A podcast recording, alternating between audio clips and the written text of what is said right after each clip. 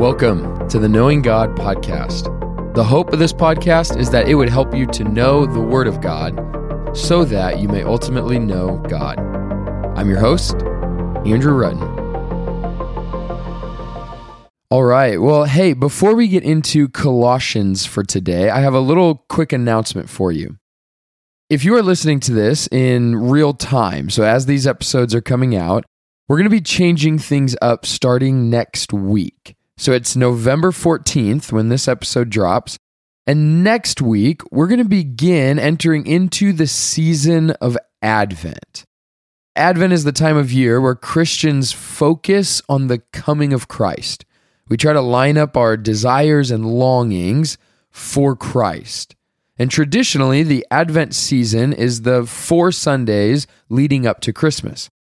And so our church, Providence, has put together an Advent guide or devotional study to help people observe and celebrate the season of Advent well.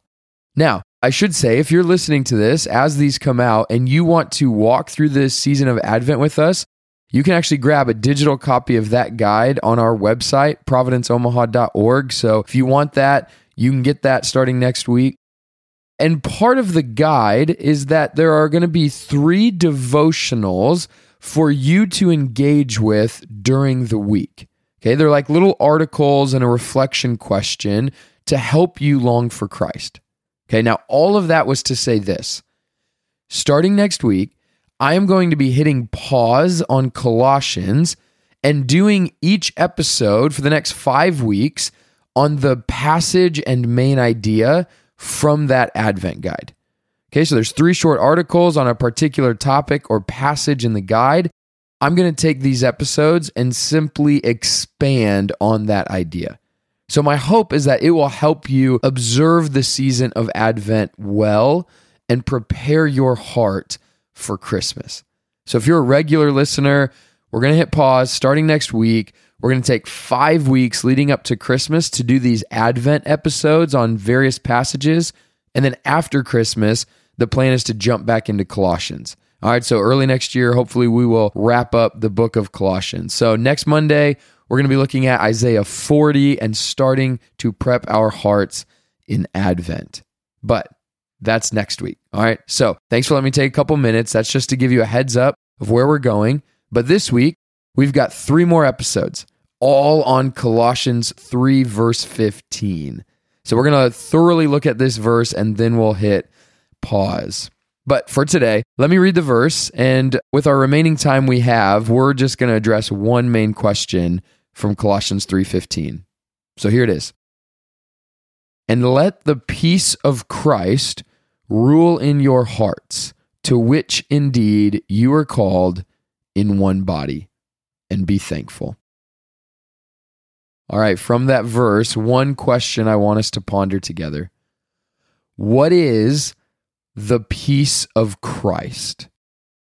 Paul says, let the peace of Christ rule in our hearts. If you've read through your Bible much, that phrase might sound familiar to you. Even if not, the idea of peace is probably a desirable concept. Even if you would say it's a fleeting or hard thing to grasp, I'm sure we desire it. I think there is an ever increasing lack of peace. You know, as many, maybe you included, are barely surviving in the world of anxiety, depression, conflict, inner turmoil, emotional instability, the chaos of life all those things I just mentioned probably seem far more near to you than deep, satisfying, all encompassing, sustaining peace. But the Bible teaches that in the midst of all those things the chaos, anxiety, depression, turmoil there is a peace that is offered you. And it may feel far from you sometimes, but the Bible says it is available to you. It is what Paul calls the peace of Christ. In John's gospel, Jesus himself says, My peace I give to you. Acts 10 says that the gospel is good news of peace that is for you. In Romans, it says that the God of peace draws near to us. First Corinthians, it says that God is not a God of confusion, but a God of peace. Philippians says that the peace of Christ can guard our hearts and our minds. And many of Paul's letters, Colossians included, say at the beginning, grace and peace to you from God. And that's just a few of the 80 some verses in the New Testament that speak of having peace. So, what I want to do in this episode is try to gain a little bit of an understanding of what Paul means in this verse when he says the peace of Christ. I only have a couple minutes left, so we can't plunge too deep into this, although the next two episodes are also going to be talking about peace as well. So, just for today, let me give you the baseline foundation. When we look at the word peace, we are talking about a sense of harmony or unity with something or someone. To be at peace is for there to be no fracture or division but a unified state of harmony.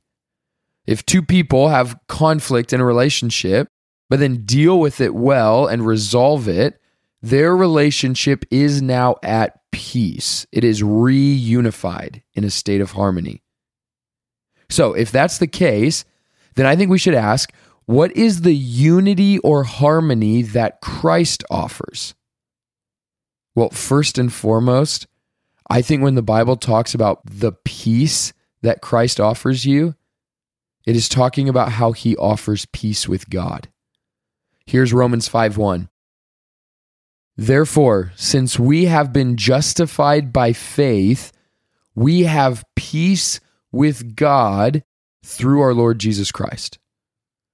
Your sin caused a division in your relationship with God, and Christ has come to offer peace with God again, a restoring, unifying work in your relationship with God. And I do think that the primary peace of Christ is that. That is at the core the answer. What is the peace of Christ? It is uniting you back to God. Now, that is the right answer, but instead of stopping at kind of a shallow level at that, I want you to just think about what that truly means. Consider this God is the author and sustainer of all life. To be with God is to have life. To be fractured or distant from God is to experience death. It lacks life.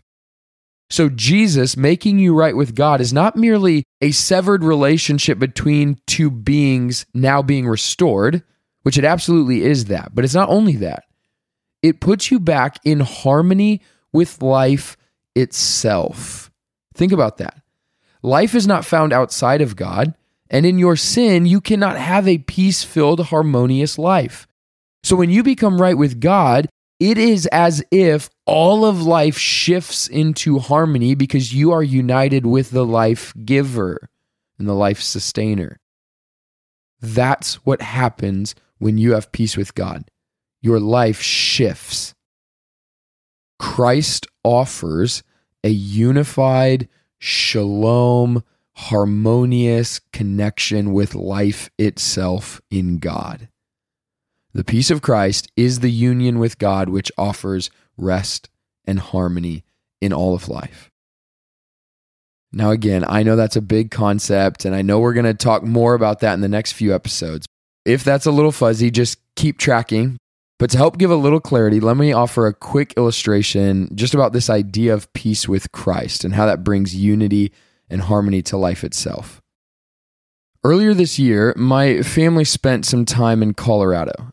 We got two little boys that love the mountains and love the idea of hikes. Okay, so one day we go out to this spot to hike, or as close to hiking as you can get with little kids.